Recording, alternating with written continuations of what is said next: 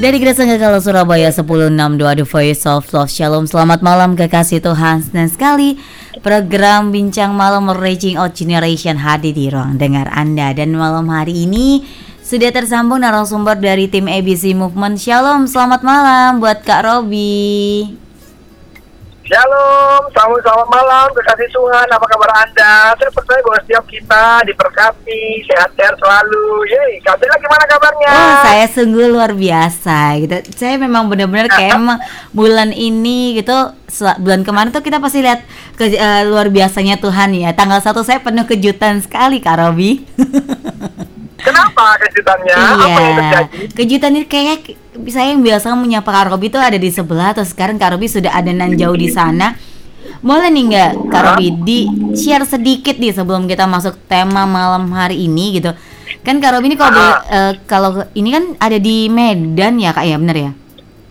Yoi, hai Iya. teman-teman yang mungkin mendengarkan dari Medan. iya. Dan boleh di share nggak nih? Kalau di Medan nih Kak musim eh, new normal itu di sana itu seperti apa sih Kak Robi? Saya ini ini on air ya, jadi agak sedikit gimana gitu. Gimana ya cara mengatur kal- kalimatnya dengan baik ya? Ya, ya di sini sebenarnya ya saya, begitu saya uh, sampai di Medan cukup kaget ya dengan uh, orang- orang-orang Medan.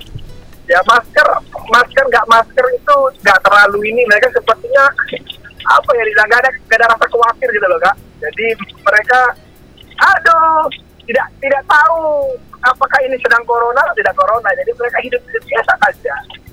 Oh itu mung- mungkin tidak ada mereka sudah corona. kembali new normal Kak Robi. Berarti demikian. Iya gitu. Ah, mungkin teman-teman yang punya saudara di Medan, yolah kita bisa edukasi ya, yuk, eh, yuk masuk cuci tangan, pakai hand sanitizer, kemudian pakai masker lah, gitu, kalau keluar. Hmm.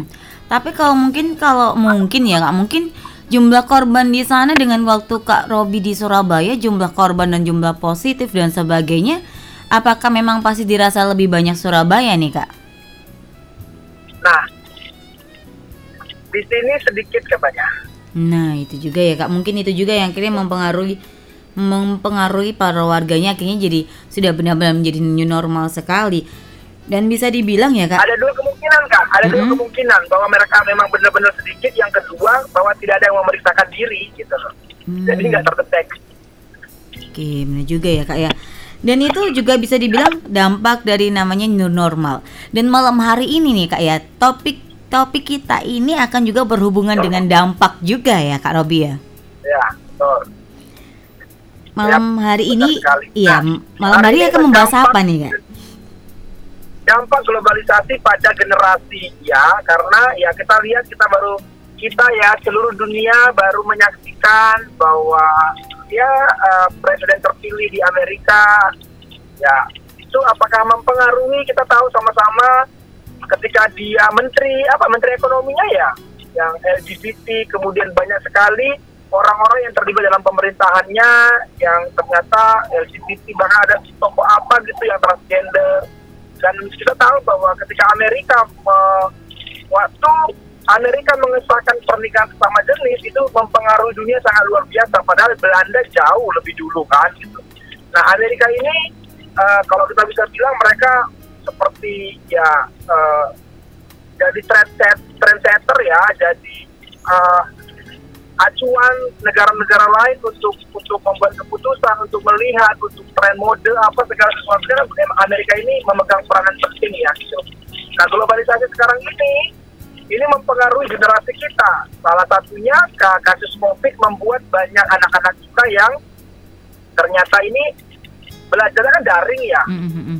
yang dulunya mereka punya jam memegang handphone sekarang ini enggak karena apa dengan alasan tugas dengan alasan eh, lihat grup. Mereka punya banyak kesempatan untuk eh, berselancar di internet dan bergaul dengan eh, orang-orang yang ya yang yang dulu mungkin nggak bisa kita bayangkan. Itu yang pertama. Kemudian melihat eh, tayangan-tayangan terlibat di dalam kayak TikTok kayak media sosial lah lebih tepatnya ya. Nggak boleh nyebut merek harus Mhm. itu. Jadi globalisasi ini berdampak nggak sih sama generasi kita? Nah dampak globalisasi pada generasi ini itu ternyata dampak itu besar sekali gitu loh. Seperti itu kak. Ada banyak liberalisme. Satu sisi kita bisa melihat bahwa eh, saat ini anak-anak itu punya pemikiran ya punya pemikiran yang cukup eh, satu sisi baik. Kenapa karena mereka bisa melihat memandang orang lain yang berbeda yang berbeda pilihan dengan mereka mereka bisa menerima itu berbeda dengan kita. Mhm. zaman dulu kita itu sangat apa kita itu tidak bisa bisa merasa tidak nyaman ke- eh, bergaul dengan orang-orang yang berbeda pilihan dengan kita berbeda pandangan dengan kita. Sehingga rasisme zaman dulu itu jauh lebih besar dibanding zaman sekarang. Karena apa? Karena ada banyak karena sekarang ini anak-anak ini lebih lebih bisa menerima orang yang berbeda dari dirinya itu adalah dampak positifnya. Ya kan? Kalau dulu mereka berbeda itu kalau kita zaman dulu itu kalau kita berbeda itu itu seperti eh, eh, apa ya? Itu jadi bahan bulian. Mhm. itu bahan untuk anak kita jadi minder gitu loh. Tapi sekarang kita melihat bahwa globalisasi sekarang itu membantu sangat membantu dan cukup baik sebenarnya secara positif ya. Kita kalau lihat secara positif itu anak-anak itu bisa menerima orang lain yang berbeda dengan dia kalau ada orang lain berbeda dengan dia itu bisa bisa bisa bisa dilihat bisa di, diterima oleh generasi kita tapi ternyata dampak negatifnya juga ada Mhm. gitu loh. dampak negatifnya adalah ketika pilihan orang lain atau ketika pilihan teman-temannya atau pilihan yang dipilih oleh eh, rekannya dia adalah pilihan yang tidak sesuai dengan norma masyarakat firman Tuhan norma sosial maksudnya gitu jadi Mhm. Contohnya ketika eh, kalau dulu ya, ini tadi saya sempat ngobrol sama teman saya, teman gembala ya, teman gembala kita. Kalau dulu di sebuah, kalau kita ke gereja, kalau ngerokok itu malu. Pulang gereja ngerokok itu malu gitu. Mhm. Kalau sekarang saya bilang saya tadi, tadi saya ngobrol juga dengan teman saya gitu. Di depan gereja ada bakso, kita makan bakso. Kemudian di sebelah kita itu ada orang yang merokok. Itu dia merokok dengan santai aja dan kita itu juga tidak masalah gitu loh, anak. Karena kita berpikir bahwa itu bukan urusan kita. Itu bukan bukan apa ya? Bukan hak kita untuk mengatur dia. Nah, ketika ada orang yang mencoba mengatur atau bukan mengatur ya, mencoba menegur atau mengingatkan orang-orang itu sering ngomong begini bahwa kayak kamu tuh pemilik surga aja. Gitu. Ini urusanku dengan Tuhan. Jadi eh, apa yang menjadi eh, yang yang harusnya gitu loh, kayak globalis dampak globalisasi ini buat anak-anak kita tuh hal-hal yang yang menurut kita sepele itu ternyata itu kan dalam ya, Ber- Mhm. apa, itu dalam banget untuk mereka seperti itu loh kak. Jadi kayak ketika mereka temannya mereka gitu, saya saya pernah temukan salah satu uh, teman saya yang cerita gini loh. Ini loh uh, teman saya dilamar, ya kan? teman saya dilamar. Ini teman apa? Teman SMP saya, dia dilamar sama pacarnya. Oh ya, wah iya. Tapi aku harus bilang congrats enggak ya? Aku mau bilang selamat enggak? Kenapa? Karena dia dilamar di teman saya ini cowok dilamar sama cowoknya di Amerika. Jadi dia jadi terus teman-teman SMP kami yang lain mengatakan congrats ya, selamat ya, itu berbahagia gitu loh. Jadi hal-hal yang semacam ini ini kan dampak globalisasi sebenarnya pandangan-pandangan ini juga berdampak globalisasi ini juga berdampak kepada cara pandang kita Mhm. seperti itu loh. Jadi kemudian eh, itu itu dapat secara eh, nilai-nilai kekristenannya akan akan semakin terkikis. Nah, bagaimana anak-anak ini eh, bisa bertahan? Nah, nanti kita akan bahas di, di, di apa di, di sesi berikutnya ya. Ada Iya. berapa sesi ya, Kak? Jadi memang benar-benar bagaimana lebih dalam lagi kita ketika lihat bahwa dampaknya yang mungkin ya kak, mungkin kita dulu ibaratnya ya, ibarat eh, saya secara pribadi aja kita dulu mungkin dengan yang namanya bukan eh, kalau dulu transgender tuh sudah mulai sudah mulai marak ya. Tapi kalau hubungan sesama jenis dulu dulu itu masih belum terlalu orang itu berani untuk memblow up ya. Tapi sebenarnya nggak cuman hanya sejak Amerika tapi beberapa tahun ke belakang ya kita sudah kalau lihat misal di mall atau di mana yang jalan gitu itu sudah sudah mulai kita merasa bahwa oh iya sudah sudah bukan bukan kaget lagi tapi sudah mulai kita belajar untuk terbiasa melihat area kita Ya. sekitar kita yang seperti itu ya Kak Robi ya. Benar. So- kemudian dampak globalisasi itu sangat berpengaruh. Makanya saya bilang bahwa kita tidak bisa membendung ini, tapi kita bisa memutuskan apakah kita bisa men- apa apa kita bisa memutuskan untuk tidak semua nilai-nilai yang di yang dibawa itu adalah benar karena memang eh, dia akan membawa sisi yang baik dan sisi yang negatif ya. Kemudian kayak globalisasi, sorry sorry, eh, kayak liberalis, liberalisme gitu kan. Ini adalah dampak dari globalisasi bukan? Contohnya gini, kemarin saya ngobrol dengan salah satu teman, pada akhirnya keputusan yang dia sampaikan adalah begini dia bilang, ini. Ini kita ngomong secara eh, liberalisme bahwa sebenarnya di agama A itu Tuhan itu adalah Tuhan yang baik, tidak tidak jelek. Kemudian di agama B juga begitu, di kekristenan juga begitu. Jadi sebenarnya agama apa pun yang kamu pilih itu itu baik kok. Jadi nggak ada masalah. Yang penting kamu bisa berdampak kepada masyarakat. Kamu tidak melanggar undang-undang, kamu tidak melanggar peraturan.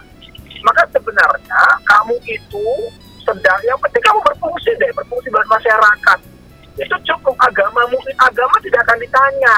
Ketika kamu ketika kamu eh, berfungsi di masyarakat, agama itu nggak penting lagi gitu loh. Nah, sebenarnya itu juga dampak globalisasi di mana orang akan melihat, orang anak-anak itu akan melihat bahwa oh iya ya, bahwa untuk apa aku menjadi orang Kristen kalau aku, nah ini kan ini kan berbahaya tuh, pandangan ini berbahaya. Hmm. Untuk apa aku menjadi orang Kristen kalau aku tidak berdampak? Nah, pertanyaannya begini. Kita balik lagi gitu loh. Jadi apakah berdampak cukup? Gitu loh.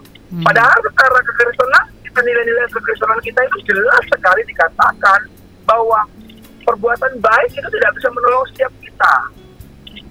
Hanya Kristus yang bisa membawa kita kepada surga, gitu loh. Nah, ketika itu diberi, dibicarakan, disampaikan kepada generasi ini, generasi ini akan berkata seolah-olah kamu itulah pemilik surga. Maka liberalisme itu akan semakin kuat.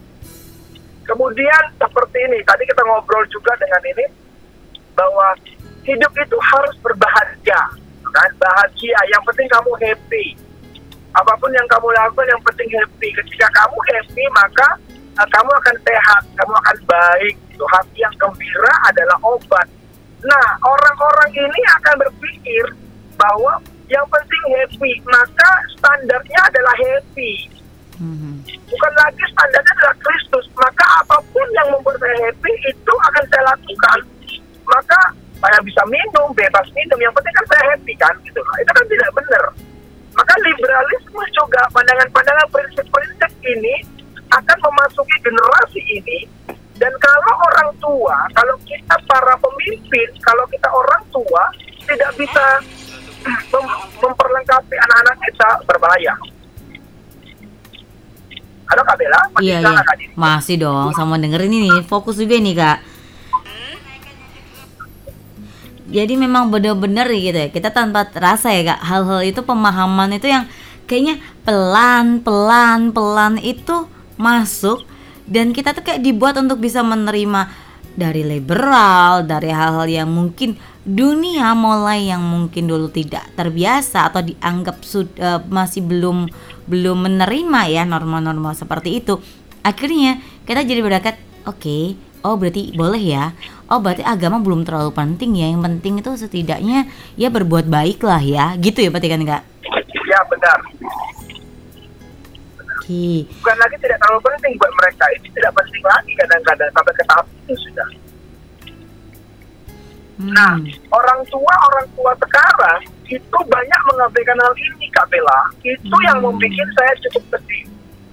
Mereka berusaha membawa anak mereka itu untuk lebih eh, kepada pergaulan yang lebih bebas dalam arti anak yang pinter Mm-mm. didaftarkan ke sekolah-sekolah yang unggulan Mhm. tanpa mengerti dasar yang jelas tanpa mengerti dan belajar tentang apa melihat dasar dari sekolah itu seperti apa Hmm. itu yang menjadi persoalan yang yang yang yang yang membuat kadang-kadang saya ternyuh sedih gitu loh. Mhm. bahwa sebenarnya yang firman Tuhan katakan apa sih? Takut akan Tuhan adalah kalau dari pengetahuan gitu. Maka yang pertama yang harusnya kita lakukan adalah kita membawa anak-anak itu takut akan Tuhan itu yang paling penting. Nah, sebenarnya kan begitu. Mhm. Dan itu adalah yang paling penting yang harusnya kita sebagai orang tua kan ya kak, atau mungkin sebagai guru atau sebagai apa pun itu yang men- menyiapkan generasi gitu ya, tetap harus dibalikan lagi pada senternya adalah pada Tuhan lagi, gitu ya kan kak Robi ya.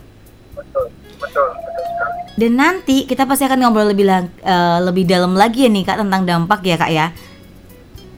benar nanti Nah. kita akan belajar dampaknya kemudian kita belajar bagaimana sih mencegah maksudnya gini loh eh, kita tidak bisa menghindari yang namanya globalisasi. Nggak bisa. Nggak bisa dong karena memang kita hidup di dunia. Globalisasi itu nah itu bagian dari perkembangan zaman percepatan zaman. Kita nggak bisa cuma bagaimana kita bisa membentengi anak-anak ini. Ses- sesuai dengan program kita reaching out generation gitu. Bagaimana generasi ini bisa diselamatkan gitu. Kita nggak bisa keluar dari dunia ini. Kita nggak bisa menghindari yang namanya globalisasi. Dan dampak-dampak itu kan akan kita terima gitu. Sama seperti media sosial dulu awal-awal media sosial itu kan benar-benar ditolak oleh para eh, sorry ya saya katakan ya oleh para tokoh-tokoh agama termasuk tokoh-tokoh gereja banyak lah nggak walaupun nggak semua gitu loh. Dulu dulu eh, cat rambut itu sepa, apa itu meng- mengambil peran yang cukup banyak energi. Boleh nggak cat rambut orang Kristen bla bla bla. Sekarang kan sudah nggak terlalu nggak terlalu penting gitu loh kak. Itu bagian dari mode. Nah bayangkan sekarang dampak globalisasi juga kita kita nggak bisa hindari. Cuman bagaimana kita bisa membentengi memperlengkapi generasi ini supaya mereka tidak kena ke dampak negatifnya tapi dampak positif. Dan ketika untuk dampak negatifnya itu sebagai orang tua sebagai leader sebagai pemimpin sebagai guru kita bisa kita bisa menjaga anak-anak. Ini itu kak Betul, dampak dan mencegahnya itu yang akan kita ulas sesaat lagi ya kak. Tapi kekasih Tuhan kalau anda mau tanya-tanya juga boleh. Dan Kak Robi, kayak nanti kita akan tersambung kembali. Tapi sebelumnya kita akan hadirkan pujian dan informasi terlebih dahulu ya Kak Robi ya. Yes, saya setuju. Siap, Kak. Siap. Iya. Terima kasih, Kak Bella. Dan para kekasih Tuhan juga tetap stay tune terus di 1062 The Voice of Love.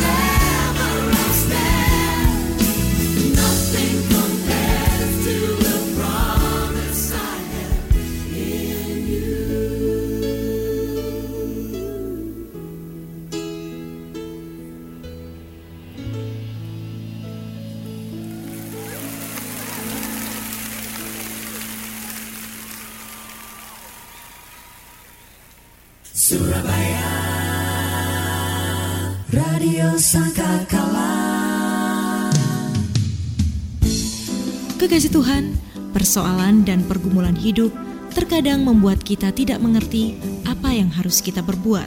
Namun Tuhan mengerti atas setiap persoalan yang sedang kita hadapi dan sanggup menolong kita, sebab ada kuasa di dalam kasih-Nya. Kekasih Tuhan, ikuti program Kuasa Kasih setiap Selasa pukul 10 malam.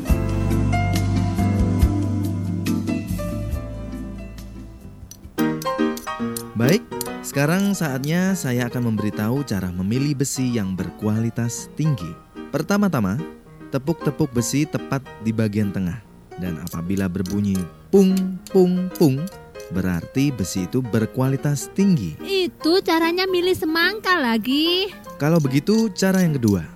Untuk memilih besi yang terbaik, kita harus mencium baunya. Kalau baunya harum, berarti sudah matang. Itu cara milih durian. Gimana sih? Terus gimana dong caranya dapat besi yang berkualitas tinggi? Ya ke CV Sentral Besi Pratama dong, ahlinya besi. Anda membutuhkan beraneka ragam besi yang berkualitas tinggi dengan harga terjangkau dan bersaing? CV Sentral Besi Pratama menyediakan beraneka ragam besi, mulai dari besi beton polos dan ulir, besi as, kanal CNP, INP, UNP, WF, HBIM, pipa air, pipa gas, pipa kotak, pipa korek, plat bordes, plat eser, plat kapal, siku, strip, firkan ulir, firkan polos, firkan embos, kawat loket, kawat las, belt mesh, atap galvalum, aksesoris pagar, dan gerinda. Semuanya bisa Anda dapatkan di CV Sentral Besi Pratama. Dan pasti Anda mendapatkan beraneka ragam besi terbaik dengan kualitas terjamin. CV Sentral Besi Pratama beralamat di Jalan Raya Taman Nomor 8 Sepanjang, Surabaya. Telepon 031 788 6893 dan 788 6894. Hunting fax 7886892, email sales at centralbesi.com, dan website kami di www.centralbesi.com. CV Sentral Besi Pratama, harga bersaing, kualitas terjamin. Firman Tuhan adalah dasar kehidupan yang harus kita perhatikan. Dengarkan, renungkan, dan terapkan dalam hidup. Sangat penting bagi kita untuk terus membekali jiwa kita dengan firman Tuhan. Tidak hanya tubuh, tapi kondisi rohani, roh, dan jiwa kita pun membutuhkan penyegaran. Word of God hadir setiap hari pukul 5 pagi dan 9 malam. Jadikan firman Tuhan sebagai standar hidup dan kompas yang memberikan petunjuk arah hidup kita ke jalan yang benar. Tuhan Yesus memberkati.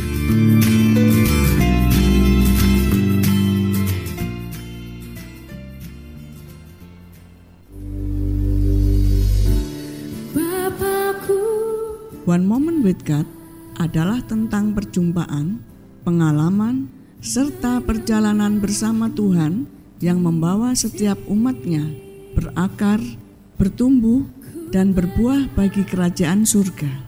Hidup dalam berkat kebaikannya, serta menjadi bejana yang mengalir bagi sesama. Kekasih Tuhan, ikuti program One Moment with God setiap Senin pukul 10 malam hanya di 1062 The Voice of Love.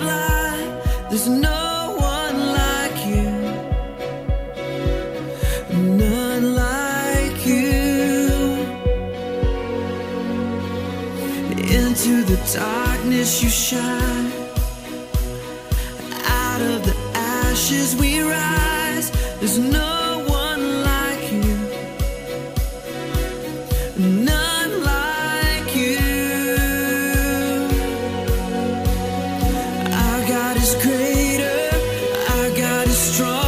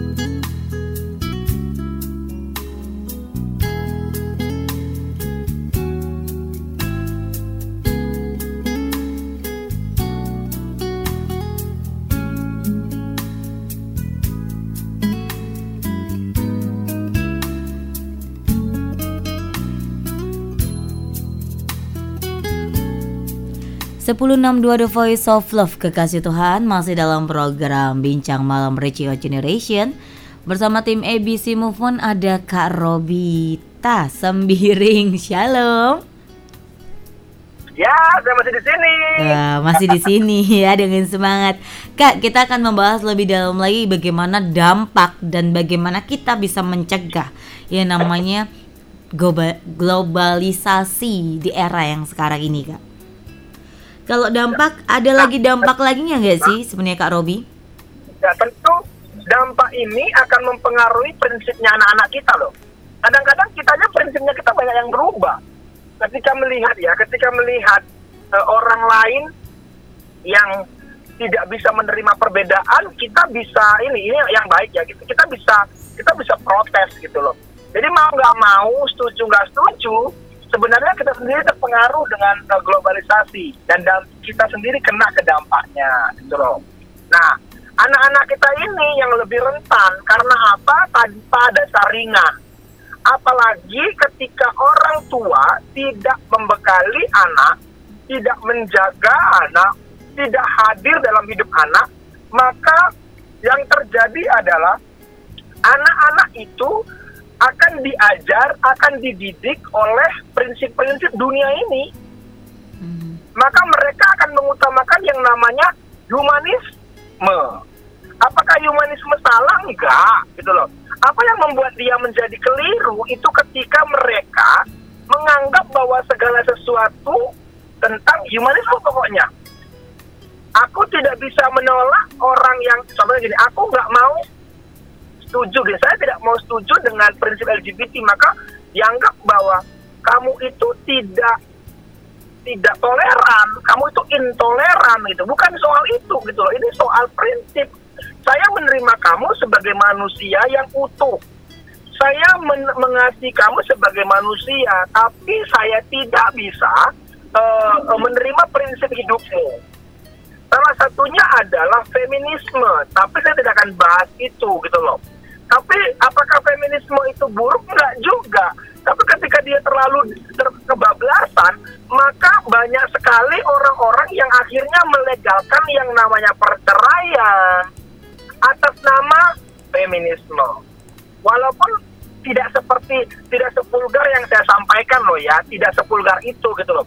Tapi ada banyak orang yang melegalkan, menghalalkan dan membenarkan tindakan-tindakan di mana itu tidak sesuai dengan firman Tuhan. Tidak ada lagi perjuangan, tidak ada lagi yang namanya bukan apa ya, lebih ke ra- apa anak-anak kita itu punya prinsip-prinsip yang akhirnya berbeda dengan kita. Kita dianggap kolot gitu. Padahal sebenarnya bukan karena kita kolot, tapi karena kita sudah dibekali dengan prinsip prinsip firman Tuhan seperti itu. Hmm. Prinsip-prinsip iman Tuhan yang memang ketika kalau di- dibandingkan dengan yang sekarang yang ada gitu ya kak ya itu memang benar-benar sudah berbeda jauh ya sebenarnya kan kak ya. Benar. Dan kalau gini kak, apa sih yang kita sebagai orang tua ya? Sebagai orang tua itu kalau dibilangin pasti ada beberapa juga yang kayaknya, aduh, humanis itu apa ya? Mungkin ada beberapa dari dari kekasih Tuhan juga yang mungkin malam hari ini juga baru mendengar gitu, mendengar istilah-istilah yang kita jadi obrolkan di malam hari ini kak yang kita bincangkan di malam hari ini gitu. Jadi apa yang harus harus orang tua lakukan gitu loh kak untuk menghal bukan untuk bu- bukan menghalau ya ibaratnya kayak harus dilakukan dengan dampak-dampak globalisasi yang seperti ini karena tidak mungkin juga kan menghindarkan anak dari gadget sekarang adalah zaman di mana semua berbau dengan virtual kan kak Benar. Apa sih yang paling berbahaya dari itu semua? Yang paling berbahaya dari itu semua adalah prinsipnya yang akhirnya mengubah cara pandangnya anak-anak kita. Kayak gini loh. Semua itu muncul hadir ada itu untuk kebaikan. Ya kayak HAM, hak asasi manusia. Itu sebenarnya kan lahir untuk melindungi manusia. Benar? Tuh, kemudian kayak Nah, tapi ketika dia sudah dilu- di- prinsipnya tidak lagi seperti apa mempertahankan firman Tuhan, maka ketika saya ketika saya tidak terima atau tidak, men- tidak men- men- menyetujui prinsipnya orang lain, ya saya dianggap melanggar HAM. Bukan. Nah, ketika orang yang jadi salah itu gini loh, memaksakan kehendakmu itu harus menjadi adalah apa prinsipmu itu menjadi prinsipku juga itu yang menjadi keliru gitu. Nah, yang perlu anak-anak ini apa yang perlu orang tua ini tahu adalah anak-anak ini harus dibentengi, diperlengkapi. Karena mau nggak mau mereka kan bergaul dengan orang-orang yang punya prinsip seperti itu. Mau nggak mau mereka akan berteman, bergaul, bekerja bersama-sama dengan orang-orang yang punya punya prinsip yang tidak sesuai dengan Alkitab, tidak sesuai dengan pandangan mereka. Nah, bagaimana mereka di tengah situasi globalisasi pada saat seperti sekarang ini, mereka bisa mempertahankan iman kepercayaan mereka, prinsip-prinsip hidup mereka seperti yang Tuhan mau. Itu yang paling penting. Maka saya saya ter- tertarik dengan gini. Firman Tuhan katakan begini loh bahwa janganlah engkau lupa memperkatakan firman ini dalam Yosua gitu lah. Kemudian di dalam uh, perjanjian dari kitab yang lain dikatakan gini. Jadi tuliskanlah ini pada loh hatimu, pada dahimu, pada pintu gerbangmu. Ka- ceritakan ini kepada anak-anakmu ketika engkau berjalan, ketika engkau di ladang, ketika engkau sedang tidur. Artinya apa? Bahwa anak-anak ini, anak-anak ini harus ketika mereka masih anak-anak, maka prinsip hamba Tuhan itu harus harus eh, prinsip hamba Tuhan, eh, sorry, prinsip kekristenan itu harus menjadi bagian, harus menjadi eh, eh, apa ya? eh, benteng mereka. Jadi firman Tuhan itu waktu mereka tidur mereka mengerti, diceritakan, disampaikan, diberitakan. Ketika mereka berjalan mereka bukan cuma soal firman Tuhan, tapi siapa yang menyampaikan? Yang menyampaikan itu harusnya orang tua. Maka peran kekristenan itu tidak hanya terletak kepada guru, tetapi harus di orang tua. Itu penting sekali orang tua tahu. Jadi jangan menyerahkan itu kepada eh, orang kepada guru, jangan menyerahkan kepada guru sekolah minggu. Gitu loh, itu yang menjadi itu yang menjadi kekeliruan kita kan. Hmm. Berarti tidak hanya misalnya Oh ya itu tugasnya guru, itu tugasnya guru sekolah minggu. Tapi semua pihak itu juga akhirnya punya peran masing-masing untuk generasi begitu kan Nah. berarti kan Kak Robi ya. Benar sekali. Dan kadang ya kak, kadang hal yang pertama itu yang harusnya kita lakukan sebagai orang tua walaupun kita mengambil perannya itu adalah dengan tadi yang kayak Kak Robi bilang bahwa ya harus men- kembali menaruh Tuhan pada senternya. Berarti bukan berarti orang tua juga apa ya? Kadang kalau kayak gini tuh kendalanya adalah ketika orang-orang tua itu mungkin tidak terlalu juga mengikuti berita yang ada, tidak terlalu mm, apa ya kok dibilang melek media, mengikuti jejaring sosial dan sebagainya. Akhirnya kayak gitu tuh anak yang apa ya orang tua kadang kalau dengan yang sekarang harus mengikuti aduh kak kok saya mengikuti berita Amerika berita ini? Berita Indonesia aja loh kak. Lihat berita aja saya masih jarang nih kak. Kayak gitu gimana nih kak Nah itu dia orang tua orang seka- sekarang ini tidak bisa lagi abai. Kenapa? Ingat bapak ibu ya yang mungkin para pendengar yang saat ini mendengarkan siaran ini bahwa dulu orang tua kita contohnya kayak, kayak saya gini nenek saya itu pekerjaannya petani pergaulannya hanya sekitar kampung itu aja desa itu aja kalau sekarang sudah tidak anak kita yang sekarang ini saat ini mereka bisa berinteraksi dengan orang Amerika dengan orang Australia dengan orang Eropa. Saat ini detik ini mereka posting sesuatu postingan mereka udah nyampe ke mana-mana. Maka prinsip-prinsip orang sana itu juga akan masuk ke kita. Nah menjadi persoalan adalah ketika kita nggak ngerti itu bukan berarti kita menjadi orang yang ngerti semua enggak. Tapi gini loh mendampingi mereka mengajar mereka mendidik mereka kemudian firman Tuhan itu menjadi dijadikan sebagai eh, sumber mereka. Satu kali mereka akan menghadapi persoalan satu kali kepercayaan mereka akan dibenturkan dengan keyakinan dunia ini. Pasti akan terben- dibenturkan. Nah mereka harus memilih. Ketika itu dibenturkan prinsip yang mereka apa prinsip dunia ini dengan prinsip mereka dibenturkan mereka harus memilih nah apa yang membuat mereka bisa tetap memilih firman Tuhan pendampingan? Apa yang membuat mereka bisa eh, memilih apa namanya ya prinsip yang benar gak ada yang lain pendampingan. Didampingi. Didampingi setidaknya mereka diberi contoh ini loh eh, atau siap untuk menjadi teman diskusi begitu kan ya kak? Ya kata kata didampingi itu ini kata didampingi lebih luas lagi. Mhm. kata didampingi ini lebih ke lebih kepada eh, kamu harus mengajarkan itu firman Tuhan itu prinsip-prinsip ya baik siang malam ketika mereka tidur ketika mereka makan ketika mereka berjalan ketika mereka bekerja ketika mereka sekolah ketika mereka belajar. Orang tua hadir orang tua ada. Di mana pun itu dan kapan pun itu mereka pun juga tetap harus ya kak ya tua Mhm. harus makanya kenapa saya bilang sekolah yang nyari siapa orang tua Maka sebagaimana caranya supaya firman Tuhan itu menjadi dasar mereka juga ketika mereka dari sekolah. Maka orang tua harus pilih sekolah yang tepat bagi anak-anaknya. Menjadi sekolah yang tepat buat harus sekolah anak-anaknya. bukan berarti harus sekolah yang berbasis agama enggak juga gitu. Kita bisa nggak sekolah di, di, di public school gitu, sekolah public school gitu. Karena masalah, tapi orang tua harus memastikan bahwa anaknya itu tetap terpantau. Generasi ini mau nggak mau, setuju nggak setuju, akan jauh lebih cepat berkembangnya, jauh lebih cepat pengetahuannya dibandingkan generasi sebelumnya. Kalau generasi sebelumnya mungkin per- perubahannya mungkin butuh puluhan tahun atau apa. Tapi generasi ini cepat sekali. Hmm. Apalagi sekarang gini, bayangkan dalam waktu satu tahun, nggak sampai setahun loh. Itu Zoom yang dulu kita betul-betul gaptek, sekarang itu kayak sudah seperti seperti makanan sehari-hari. Betul. Dalam hitungan bulan, Dalam hitungan bulan yang mungkin dulu ya kak, dulu ya, tidak hanya tidak mungkin hanya tahunan.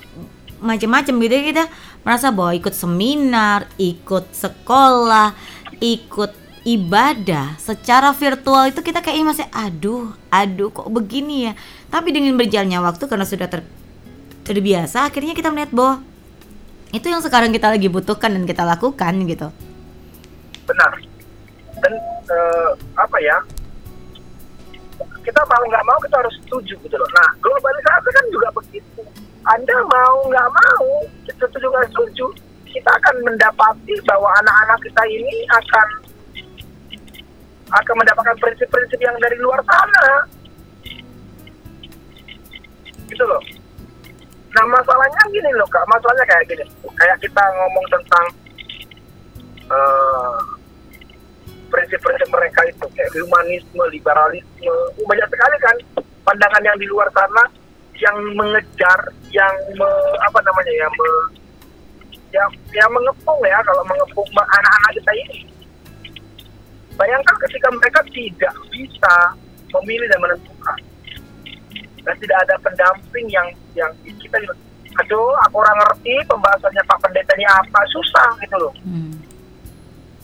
maka jangan heran nanti ketika mereka berkata gini eh, si Dodi berkata apa saya mau menikah sama si Agus nggak bisa kan? Kita kan cuma bilang oh itu tanpa kita sadari ternyata itu bertahun-tahun dari hidup mereka tanpa kita sadari. Jadi itulah pentingnya benar-benar ya, benar-benar ya kak. Orang tua memang benar-benar harus dan harus mulai mendampingi dan setidaknya kembali ada. Ibaratnya itu harus ada pemulihan keluarga di dengan jalur yang benar-benar menaruh Tuhan di center kan sebenarnya kak. benar. Tapi kalau kita bilang pemulihan itu sepertinya berat ya. Kalau kita ngomong pemulihan kan seperti ada sesi khusus gitu kan. Hmm. enggak sih sebenarnya enggak. Enggak harus seperti tapi eh, ayolah. Anak-anak apa? Orang tua orang tua perlu belajar sekarang. Orang-orang orang tua orang tua ini harus mulai belajar lagi supaya pengetahuan kita itu bisa kita sesuaikan dengan eh, anak-anak ini. Karena mereka kan punya info info yang anak-anak ini kan unlimited kan sangat unlimited. Oh, sangat unlimited nggak ya? Kalau kata udah unlimited nggak boleh sangat ya unlimited gitu loh kak. Pengetahuan mereka tuh unlimited. Bayangkan ya kak saya ingat banget dulu kalau kalau sekolah ya kak kalau kampus itu kalau ada uang jajan saya mau beli buku kalau sekarang kamu beli buku seperti teman-teman ini ngapain ada internet kok? Saya ngajar ya ngajar di kampus. Saya ya saya tanya gini sama mereka ambil di mana sumbernya? Internet dong pak. Itu apa ada Google gitu. Jadi Hmm. jadi ya itu yang sekarang terjadi. Wow, luar biasa sekali ya kak. Perkembangan yang begitu luar biasa.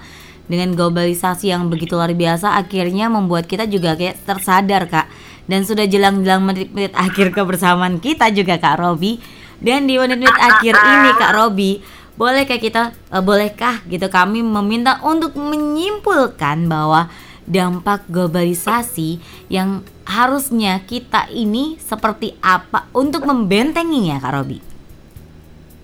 Oke, untuk para orang tua kasih Tuhan, saya mau sampaikan begini loh. Globalisasi itu nggak bisa dihindari. ya kan? Kemudian kayak adanya eh, prinsip kayak adanya HAM itu baik, diciptakan awalnya baik, humanisme itu baik, diciptakan untuk baik.